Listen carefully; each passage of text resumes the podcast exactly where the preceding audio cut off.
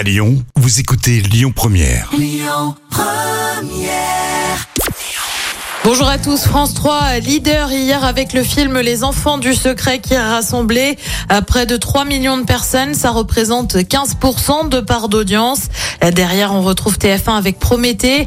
M6 complète le podium avec Pékin Express. Le retour de Michel Drucker encore reporté. Ça faisait déjà un petit moment hein, qu'on le voyait plus dans Vivement Dimanche. Enfin si, on le voit, mais c'est en fait de la rediffusion et pour cause. Il avait dû se retirer de l'antenne pour se reposer après avoir été à l'hôpital pour des examens et des tests. Et bien désormais, il aurait subi une nouvelle opération du cœur en début de semaine.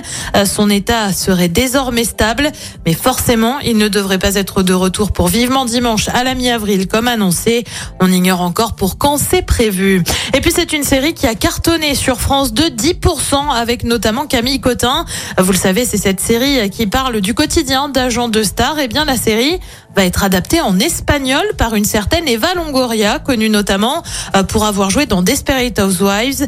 Euh, C'est pas vraiment la première hein, à l'adapter. Elle a pas eu le nez fin puisqu'il y a déjà une version euh, britannique ou encore italienne.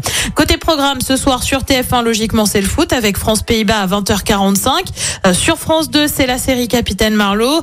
Sur France 3, Johnny Hallyday en symphonique. Et puis sur M6, c'est l'émission Qui peut nous battre. Et c'est à partir de 21h10.